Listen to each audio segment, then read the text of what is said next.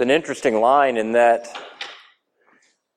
that song says, "Tune my heart to sing thy yeah to sing thy praise." I love that, and I, when you read that verse, or when you sing it, or think about it, or whatever it is that we're we're doing, you kind of think about those of you who play. Does anybody play guitar? What do you? What, anybody play at guitar? Is that yeah? What, so Fred, how often do you have to tune a guitar? What? Every time you use it. So let's say I wanted to play the guitar and I leave it in my truck outside in the heat for a week, and then I come back out and play it. How is it? Is it going to be right in tune? It'll fall apart. or will it even be? Uh, can you even play it if you do that? Right? You have to keep. Guitars are funny things that way, and that you have to keep them in the right temperature. Right? Temperature affects it.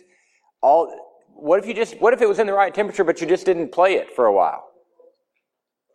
It, it still gets out of tune, right? So I kind of thought about that, and this really isn't what we're talking about today at all. So you don't have to listen right now if you don't want to. Um, so I just was thinking about that as we were singing that, how true that is, though, just with our heart and with our everyday life, that sometimes we want to just put, we want to put our heart and put Him on the shelf and in the closet that's not climate controlled.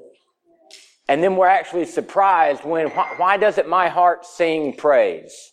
Why doesn't my heart sing praise? Well, where have you put your heart this week? What environments have you put your heart and your mind and your soul? What, how have you been caring for it? Have you been getting in His Word daily, tuning it every day, every waking moment? And if not, why are you surprised that it's out of tune? So I just thought that that line was very, uh, very appropriate just for who we are as people, who I am as a believer in trying to, uh, trying to be pleasing to Him in the life that we lead. Has anybody seen the Rocky movies?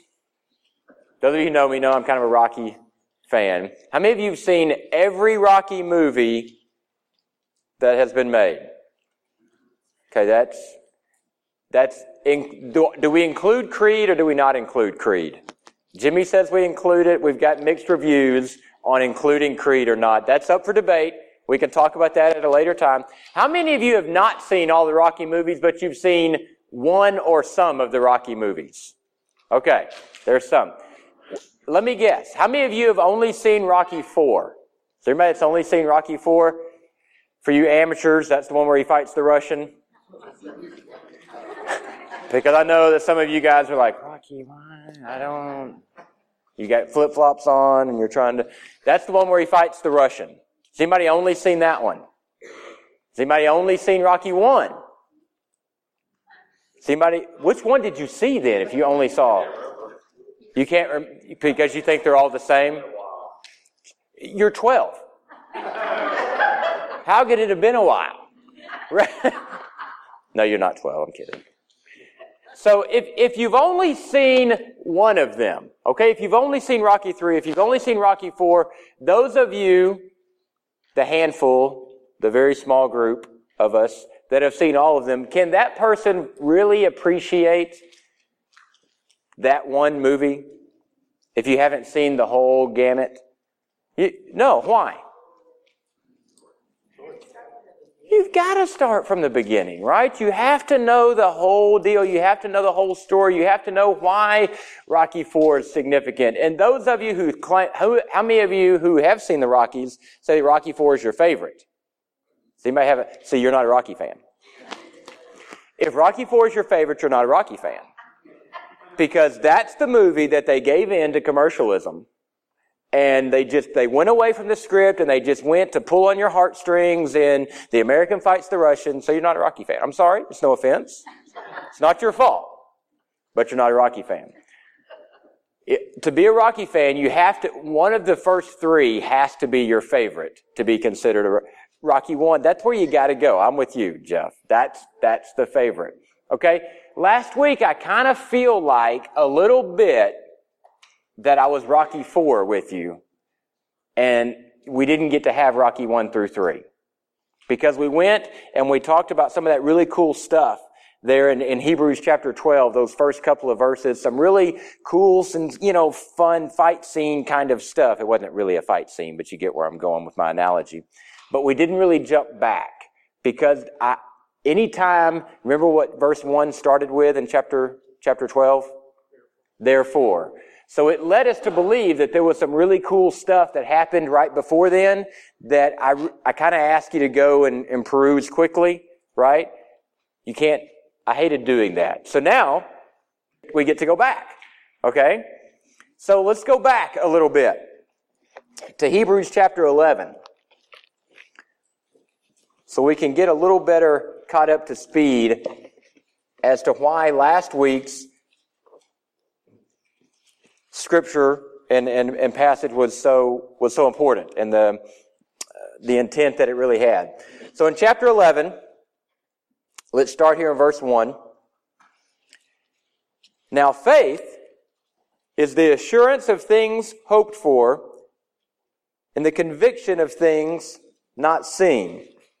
For by it the men of old gained approval. Two things happen in these two verses. First of all, what does verse 2 do? Where's verse 2 pointing?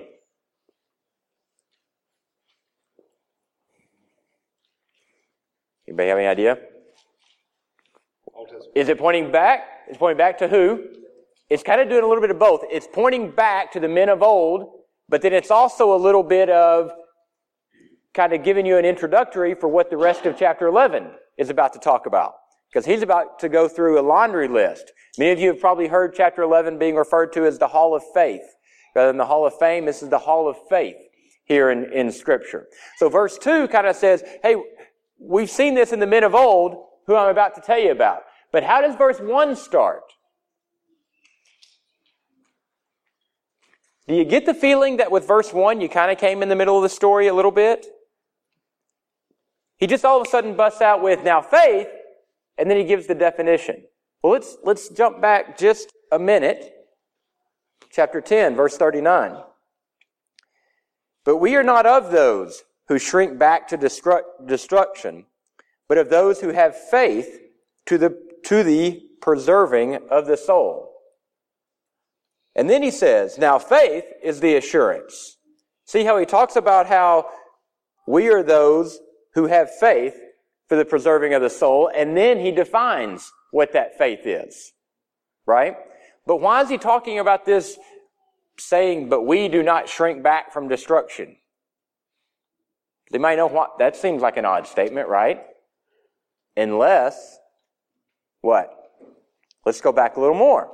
Look back in, cha- in same chapter, verse 34 of chapter 10. For you showed sympathy to the prisoners and accepted joyfully the seizure of your property knowing that you have for yourselves a better possession and a lasting one. Therefore do not throw away your confidence, which has a great reward, for you have need of endurance. Now that's what we talked about last week when we jumped ahead into chapter 12. So that when you have done the will of God, you may receive what was promised. For yet in a very little while he who is coming will come and will not delay, but my righteous one shall live by faith. And if he shrinks back, my soul has no pleasure in him. But we are not those who shrink back to, destru- to destruction, but of those who have faith to the preserving of the soul. And now let's get to what we're really talking about. Now faith is the assurance of things hoped for and the conviction of things not seen. What does that definition mean to you? He said all that to get to the point here that we see in the very first part of chapter 11. He gives us a definition of what faith is. Is there anything significant that you see? We see two definitions. Probably where Webster gets his, you know, you can't just have one definition to a word. You gotta have two or three. We see two definitions. Anything significant that you see or that you notice?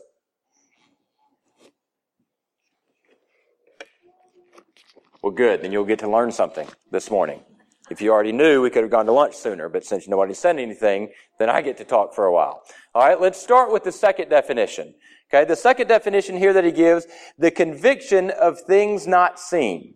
This word conviction could also be translated proof or evidence. Proof or evidence. Now, if we, if we look at it as proof, or if we put the word evidence in there, does that almost seem, does that seem like a strange thing to say? The evidence of things not seen. How many of you know that at the Denver airport, at the very beginning of the Denver airport, there is a, I don't know how tall, a huge statue of a bronco up on its hind legs with red eyes. How many of you know that? Might know that? Why, how do you know that? Uh, I studied it quite a bit. A lot of stuff about the Denver airport's kind of. Yeah, it is. it is odd. It is odd. I was there recently. I had to fly into Denver, so I saw. So I can tell you that it is there. The Bronco is there. Okay? So now, how many of you know that there is a Bronco at the Denver airport with red eyes. Okay, I have a few more hands now. Why? Some of you still don't know that because you're like, I don't know, you're crazy, dude. You could be, those of you who did raise your hand the second time, why did you raise your hand? Because you trust me, because what did I tell you? But, but, but I told you not that it was there, but I said specifically what? That I saw it. I saw that was there.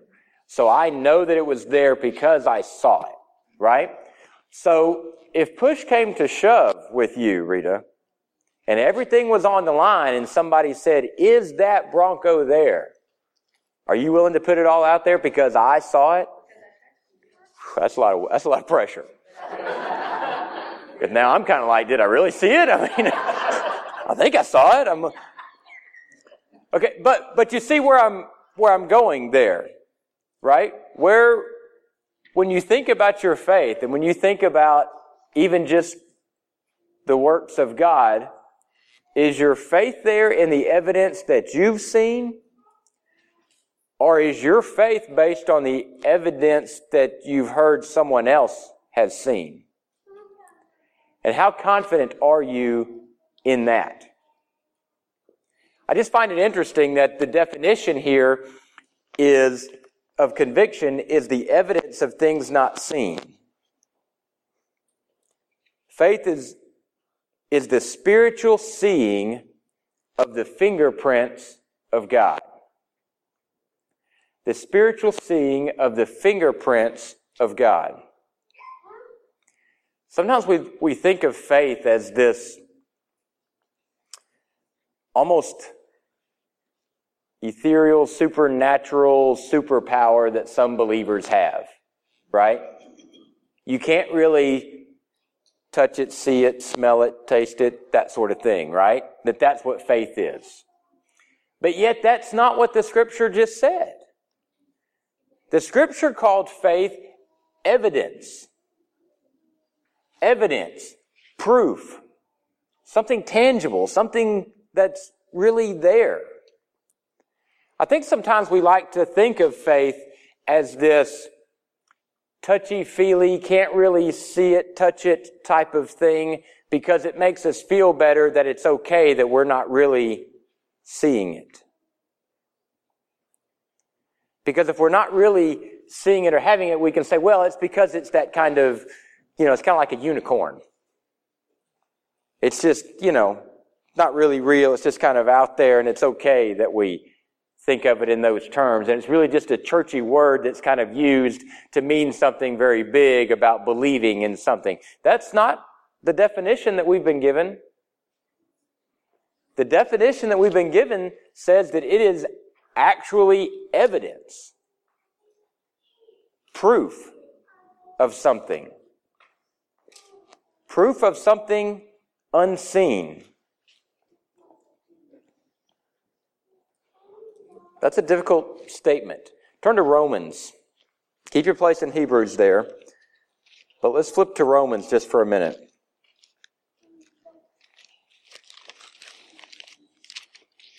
Romans chapter 1.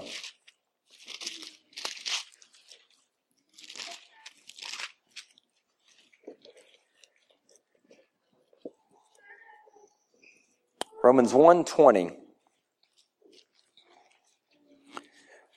For since the creation of the world his invisible attributes his eternal power and divine nature have been clearly seen. Look that we talk about God being a mystery. So oftentimes we talk about seeking out God and we, it's like he's some kind of needle in a haystack so many times that it's so hard to find Him. It's so hard to find His will. It's so hard to find what He wants us to do. Sometimes I wonder if we just get in our own way. What if, what if we, we do all of this talk about God being so hard to find because it makes us feel better about not doing His will, about just not doing what we know it is that we are to be doing and growing the way that we know that we're to be growing? If we can say, well, I'm just, I'm just looking, I'm seeking, I'm trying. Don't we feel better about ourselves? And scripture says, for since the creation of the world, his invisible attributes, his eternal power and divine nature, those are some pretty awesome things about our God, have been clearly seen. Being understood, though, what has been made so that they are without excuse. He even says, being understood through what has been made so that they are without excuse. What does Scripture say about this whole finding God? Look around. Look around. You not only see the attributes of Him, but you understand. That's pretty humbling, isn't it? I mean, I read that and I kind of feel like an idiot. Because how many times have I probably used the crutch or used the excuse that I'm seeking or I'm trying to find and I'm really searching out? You know, His Word it's, it's not a choose your own adventure book. It's not a mystery novel. It's not a who done it that we're trying to figure out. It's not an episode of Criminal Minds where they give you 14 characters and you're trying to figure out which one it's going to be. He, he's laid it out, says, look around. Look around and I've given you everything you need to see about my invisible attributes. Have you ever seen one of those 3D art pictures? You know, where it's like different designs and then they tell you to relax your eyes, which nobody even knows what that means. It's like I don't even, that's, I'm asleep when you do that, right? So I don't even understand what that means, but you, you relax your eyes and you just look through the picture or you just stare at it. And have you done these things? It, it's right. But then here, it's always a dolphin or a horse, for sure. Okay, so just say that. So, oh yeah, I see the dolphin. Then you're probably going to be right. But what happens, have you ever done one of those and then you do see it and you see the thing jump out? Then every time you look at that thing, what do you see? Boom! All you can see is a stupid dolphin. Right? And you're like, how did I not see that? It's just a picture of a dolphin. That's what it is. But, and have you ever been with somebody that you see it and they can't, and you just, you think if you talk louder to them, it's in the middle. His head is up toward the top. Talk louder and slower, and you think that they can see it better. Right? Have you ever, have you been on the other side where you can't see it and everybody's yelling at you around there and you're like, I just, I can't. And finally you're just like, oh yeah. yeah, there it is. Just so they'll leave you alone about it. Right? But those of you who have seen it, when it jumps out, then every time you look at it, all you see is the dolphin or the pony or the whatever it is, right? That's creation for a believer. When we look all around us, the only thing we should be able to see is a, is a magnificent creator. And understand his attributes and his love and his grace. But if you're not, the only thing you can see is color and chaos.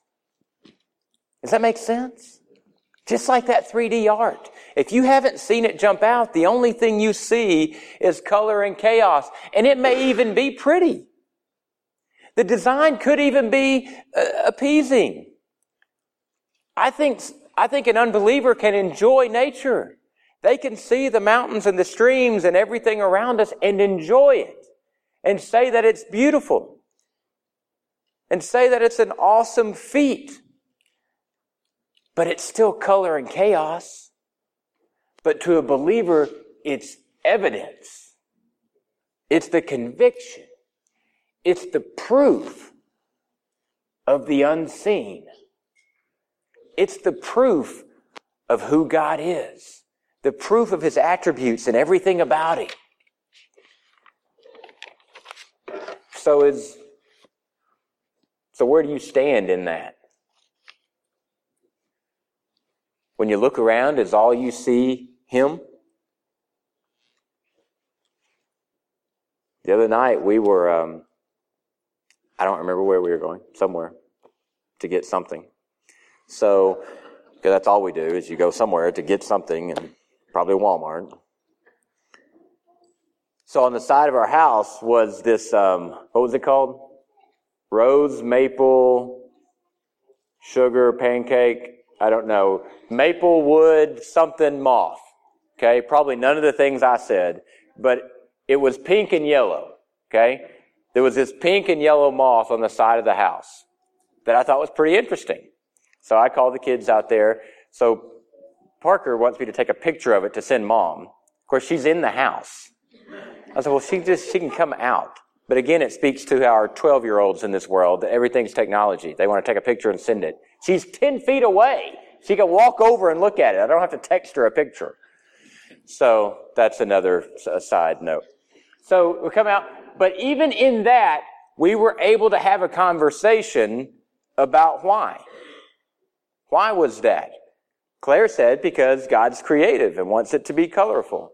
Parker said to ward off predators. So there's your two versions, both of which are probably fairly correct about why God did that. But those are the types of conversations as, as parents, as you're bringing up young ones and looking at creation around, everything needs to be pointing back to this creator. Everything needs to be pointing back to who he is and what he's doing and why that even the little pink and yellow moth makes a difference. That's how we live out what this faith, what this definition of faith means in the life of our church, in the life of, of each individual family. Proof of who he is.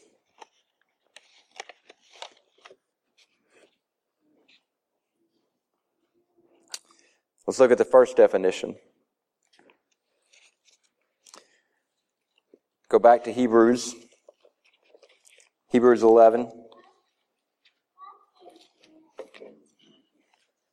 Now, faith is the assurance of things hoped for.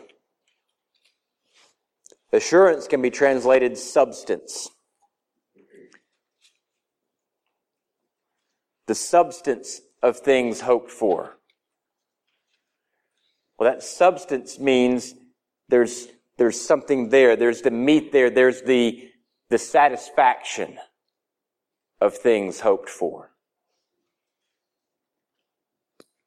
Faith isn't that we sit around biting our fingernails trying to put on this confident face that I know these things are going to happen.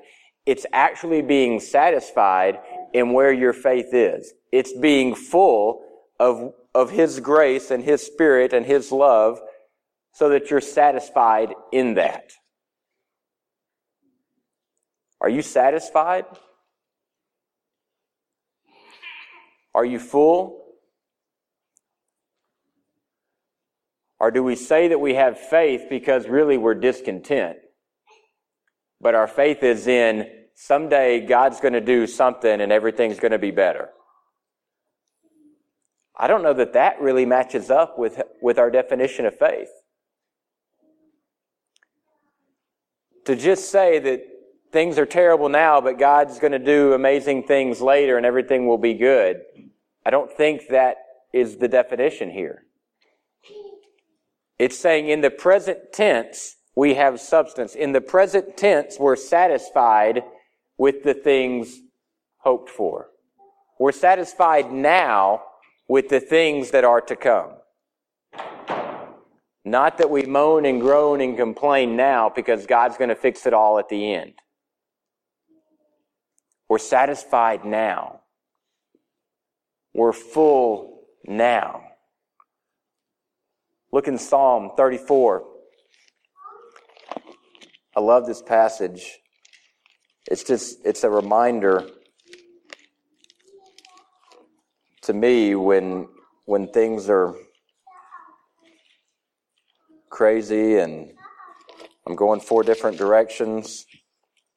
Psalm 34, verse 8. O taste and see that the Lord is good. How blessed is the man who takes refuge in him. Taste and see that the Lord is good. We can't experience the substance. We can't experience the assurance until we've tasted. In that first definition, I think I've looked at that many times and so often just thought of it as these, as this looking toward the future of knowing that someday everything's going to be okay. And as we really read and look and study through that, I'm just not convinced that's exactly what it's saying. Now, as I reread what, what faith is and what it, what it should be, I see these two things. I see, I see that we should be satisfied right now in today because of what is coming. And two, the evidence and proof is already there around us. The evidence is around us, which allows us then to be satisfied in what's coming and in who He is and the things that are to come. That's faith. That's what faith is. So, the, as we continue to move forward, I want us to go through and we're going to look at some other examples of faith. But before you can do that, I think you really need to have a good concept and understanding of what faith is. And too often, We've wanted to call faith, like I said, this big supernatural power that something the uber spiritual have. And it's just not what his definition says. It's not what his word tells us. Faith is the assurance of things hoped for, the substance of things hoped for, the satisfaction of those things that are hoped for. Are you satisfied? Are you full? Are you content? Have you really tasted and seen that He's good? And you just rest in that? Or do we do we worry and manipulate and try to move the pieces around so that it makes sense to us? Are you confident in the proof and in the evidence that you see that's all around us? Do you have the conviction of the things, things not seen? The proof of the things not seen? Is the dolphin jumping out on the page to you where that's all you can see is him?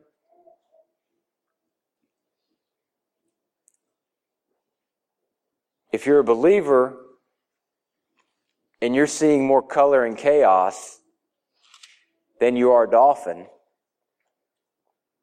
then it probably goes back to where we started with tuning our heart. Does our heart need to be tuned to who He is? Are you full? Are you satisfied? Are you able to see Him in everything that surrounds you? Why do we make faith so difficult? Sometimes I think we we're, we're still getting in our own way with making these things so very difficult because if it's a definition that we can't understand or if we feel like it's above us, then we don't have to worry about it. Right? You just want to use it when it's possible, but you don't want to have to understand it or, or really do anything about it because it's way above. Those are things that only, you know, Leroy and, you know, really super spiritual people like that they know, understand what faith is. When relooking at this definition of faith, is it really, does it really seem that complicated? Is it something only for the super spiritual? For those that are professional Christians that are on staff somewhere or is there a number of times a week you have to go to church to make that happen? Seems to me like it's just saying, are you satisfied in where God is taking you and what He's doing? And do you see Him in everything around you? Everything around you is the evidence and the proof of who He is. If you see anything less, when you look around, if you see anything less than an awesome creator, with unimaginable power and an incredible grace that He wants you to be a part of it, then you need to examine that relationship that you have with that Creator. If all you see is color and chaos, then you're missing what real faith is. You're missing what real faith can be and if you're missing that, you'll never be able to have that substance. You'll never be able to have that true satisfaction. And you can sing all the songs and you can smile and you can do all of those things as an individual and we can do all of that as a body. But as long as we put faith as this thing that only certain people can really have, or it's this thing that we're constantly seeking after, like search, searching for Sasquatch in North Dakota, then you're always going to be hunting and you're never going to taste him. You're never going to be satisfied in him. Let's pray.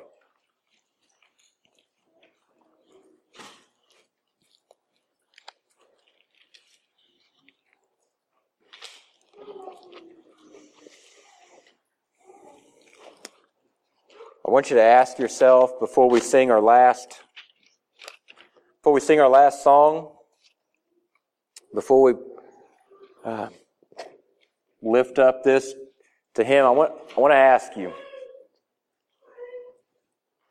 Are you full? Are you satisfied?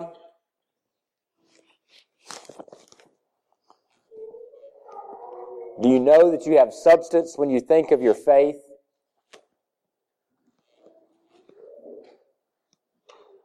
Or is it something that's really more of a uh, feeling? God doesn't ask us to be content with some just feeling or inclinations.